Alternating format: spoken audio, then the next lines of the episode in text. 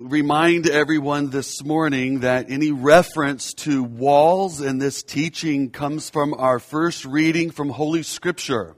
I am not making any direct or indirect comments on walls during current politics. So now that we've made that very clear, let's move forward with the Word and the proclamation of the Word of God. The books of Ezra and Nehemiah are incredible books and they're often overlooked. They describe a key moment in Israelite history when the exiles were slowly coming home from Babylon and seeking to reestablish their lives. This is a heartbreaking scene in the Bible when Nehemiah describes the ruin of what was once a magnificent city. So Ezra the priest was a descendant of those Israelites that were carried away into exile by the Babylonians in 587 BC. So for a hundred years, Jews have worked and lived in Babylon, gradually cut off from their traditions and uh, history, rituals, stories, and worship. Some people, like him, try to keep these traditions alive, but most Jews in time had forgotten and become assimilated to the surrounding culture. So finally, the king of Babylon gave Ezra, Nehemiah, and their companions permission to come home. So they returned home to Jerusalem, their capital city, and what they found broke their hearts. They found Jerusalem, the once great capital, in ruins. Its walls knocked down, the great temple destroyed. The walls of the city had been compromised. So in the ancient world, even up to modern times, a wall was essential to the health of the city. And if the wall was breached, then the city would lay open to invaders and the economic and political life were up for grabs. So Nehemiah led a campaign of rebuilding and Ezra the priest endeavored to re-educate, to disciple the people who had grown ignorant of their history, traditions, rituals, and practices. So Ezra's heart had been broken by this terrible falling away that had occurred, and the people of God forgot who they were, their religious identity. So this is the context of our first reading. And don't you think Dan did a great job reading all those difficult words? I'm just glad it wasn't me. So a city that was, was simple, porous, and um, penetrable from any and all influences from the outside was really no longer a healthy and secure city. So therefore, when Nehemiah comes back and he sees the disastrous situation, his first move was to give the order to rebuild the walls, to reestablish the central life of Jerusalem and therefore to Israel. So then, with the help of Ezra, who was a priest, he sought to rebuild the people morally, spiritually, and intellectually. So how did he do it? Well, he recovered a copy of the Torah, the first five books of the Bible, also called the Pentateuch, and made sure that the people listened to it in, in its entirety. So men, women, and children all day from early morning. Did you hear that? Early morning until midday and listen to the word being read. Now, if you think we have long passages to listen to, or the readings of the Easter Vigil are, uh, our readings are very short in comparison to this. So they stood for six hours and they listened to the whole Torah as it was being read to them. Now, with these two moves, one being mostly political by rebuilding the walls and the other spiritual by reading the Torah, Ezra and Nehemiah built up, encouraged, and reminded the people of Israel of their identity and their mission, who they were as a people and their calling. So Israel had long recognized its mission in the world to bring the God of Israel to all the nations. However, no one gives what they do not have. They needed to be re-educated in the laws, the precepts, the stories, the rituals, the practices, and the identity as the people of God. It's very interesting that today is our annual parish meeting, and whenever I first came as your rector, um, I uh, at the annual meeting I shared and gave a vision for the next year because I was new to the church parish, and therefore I didn't have a lot to talk about from the previous year we just that just ended. So I always talked about the future and and the, the year that was to come. And as I was working on this uh, sermon and, and, and, and praying about how to you know, what to talk about or what scriptures to use, when I actually looked at our lectionary readings, these were the passages and I chose to leave them untouched. Because this really is a very foundational teaching and very, um, it, it, corresponds greatly to the things I'd like to talk about it, um, when we go into the, our parish meeting in the parish hall. Uh, and so it, it, it really is foundational. It's calling us back to our ancient spiritual practices and lean into our great tradition as the Anglicans, being word and sacramental people. But you'll hear more about that as we move forward. They were so moved that they raised their hands in the air and they said, Amen, Amen. They bowed to the ground and they wept. Hearing these stories, they were rediscovering who they were, rediscovering their deepest identity as the people in relation to God. So how are we doing today regarding this? Do we know who we are? Our identity in God? Do we know the great stories, the laws and practices and rituals that define us as a people? Have we drifted into our own kind of Babylonian exile? Have we assimilated ourselves to the surrounding secular world around us? Because if we lose our identity as the people of God, we will find our identity in other things like sexuality, friendships, work, experiences, lusts and passions, gifts, mistakes or failures, or even successes for that matter. And the list goes on and on. Who will tell us who we are? If we do not let God tell us based on His word and practices of the worshiping community, the television will, or movies, or podcasts, or the media, or popular music, and on and on and on, or professors at the university, etc.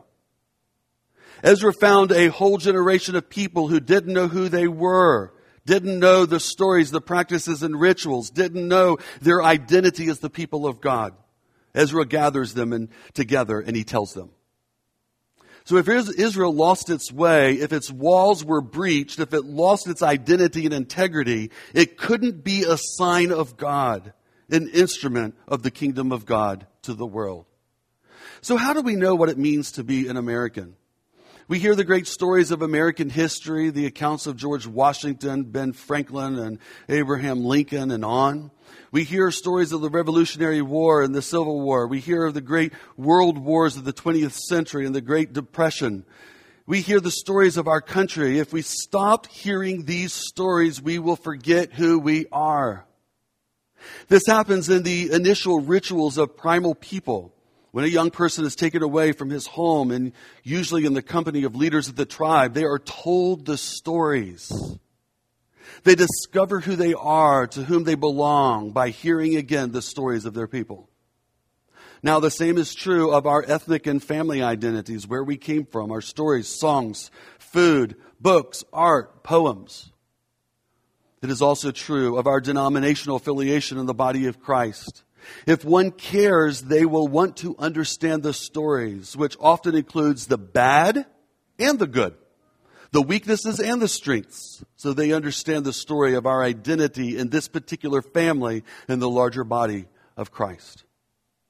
One of my concerns in the last two decades of the Western Anglican Church, and by the way, in all mainline denominations, is that the walls were becoming so porous and the story is so poorly and wrongly told and therefore no longer believed that a lot of people forgot what it meant to be Anglican and most importantly, what it meant to be a Christian. Over the last couple of decades, some church denominations, even a couple provinces in the Anglican Communion, unfortunately changed their doctrine to match the ever changing morals and values of the world, and this led to porous and penetrable walls.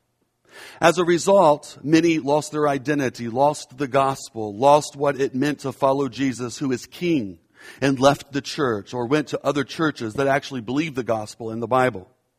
It led some Anglicans, which we identify, to realign with other parts of the Anglican communion that remained firmly orthodox, believing and living the faith as it, as it has been passed down through the apostles. The Anglican Church in North America are gathered under the umbrella of the fastest growing Orthodox Anglican provinces in the world. In the global south and the southern cone, they aren't perfect people. By no means, and nor will anyone find a perfect group out there anywhere. But it is our intention to keep the Orthodox faith, the teachings of the apostles intact. The church is the new Israel, and therefore our identity is tied up with the great stories and histories of Israel, the biblical narrative. The same stories that Ezra read thousands of years ago is our story. And by reading and embodying the story, this is how we discover who we are so that we can live as a light to the world. We are all for listening and loving well. I talk about that often. And when you hear me talk about evangelism and mission, I always share it in the context of love and listening. Because I think that is foundational. It is fundamental to reaching the world around us. We are all for treating people with dignity and opening our homes and lives with hospitality, in which I would like to talk more about this coming year. And speaking and acting in ways consistent to Jesus Christ. However, we can lower our walls so much that we can be compromised. Certain parts of the walls were flattened and there was no way to distinguish between Christians and non-Christians. The Bible makes it very clear that there is a salt and light difference. Bishop Todd Hunter says God stays connected to his broken creation while remaining completely the other. We are called to patterns of life and ministry based on the divine model. End of quote. I don't know about you, but I think this is profound. Let me explain. God stays connected to his broken creation because he is a God of love and incarnation. But he remains completely the other, holy, separated, not like them. So nonetheless, he enters their world. This is incarnational ministry. We're called to patterns of life and ministry based on this model. In other words, we are called as Christians to do the same thing. We are to enter into this broken creation, but remaining the other, holy, separate, not taking on their way of life. So we need to attend to the signs of the times. It, it would be absolutely ridiculous if we didn't. To be good missionaries, we need to understand the signs and the times, the ever changing world around us. But it doesn't mean that we surrender to the times. Yes, we must read those signs and see which are congruent and which ones are incongruent with the full counsel of God's word. In other words, yes, open the windows, but do not tear down the walls. Think of Israel in our Old Testament passage. It had to maintain integrity in this story, in their story, embed themselves in the biblical narrative so it could be a sign to the nations. The modern culture is just like any other culture up and down the ages. It has some degree in line with the gospel and mostly incongruent with it. We should not allow the culture to be the norm of the church, but just the opposite. Unless we know who we are and know the biblical story and live under the rule and the, the reign of the king and his kingdom, we will not have a properly transformative influence in the world in which we live today. So walls are important. But ultimate, pur- the purpose of the church is not to hunker down behind those walls. The ultimate purpose is to be light and life out of those walls. Let's look at Noah's Ark as an example. The minute he was able, Noah let the life that he preserved out. This is the rhythm that I am talking about here. If the walls of Noah's Ark had been porous, if they had been compromised and breached in some way, the ark would have sunk and with it all of life on it. Walls are important. Identity is essential. We will only find who we are in God through Jesus as He breathes on His Word by the Holy Spirit. Integrity is important. However, life was not meant to stay on Noah's Ark. It was meant to be, to have an impact on the world. Walls are important and so are windows and bridges. And it is the rhythm between the two that is central to the health of the church. It is the job of the church to tell the world that it is the world, not to become or to take on the ways and the life of the world. And I don't mean that in some arrogant, judgmental, pompous way. That is not what I'm talking about. But it's speaking the truth in love. Christians live an alternative story. We must embody through words and lifestyle this story and call others to be swept up into it. We incarnationally enter this world because God loves the world while remaining the other, holy, separated, not like it. We don't become angry at the world because the world is living by a different story. But I must confess this week in the news and what's happened in New York, I became very angry. I'm sure some of you have become very angry. What does this mean? How am I to act? What am I to say? As the story made me nauseous and sick to my stomach, like it probably did many of you. But what do we do? How do we act? What do we say? How do we live? We enter into the brokenness of this world. And by love, with an uncompromising prophetic voice through lifestyle and words, embody an alternative culture. We love the world. We are to love God. We're to live by the ways of God not to compromise who we are, our identity, our calling, but we're to love the world. We're to enter into its brokenness, but we're not to become like it. The problem is, for too long, the world's seen a bunch, a bunch of angry religious people. That's not what I'm talking about here today. We need to repent of our angry religiousness.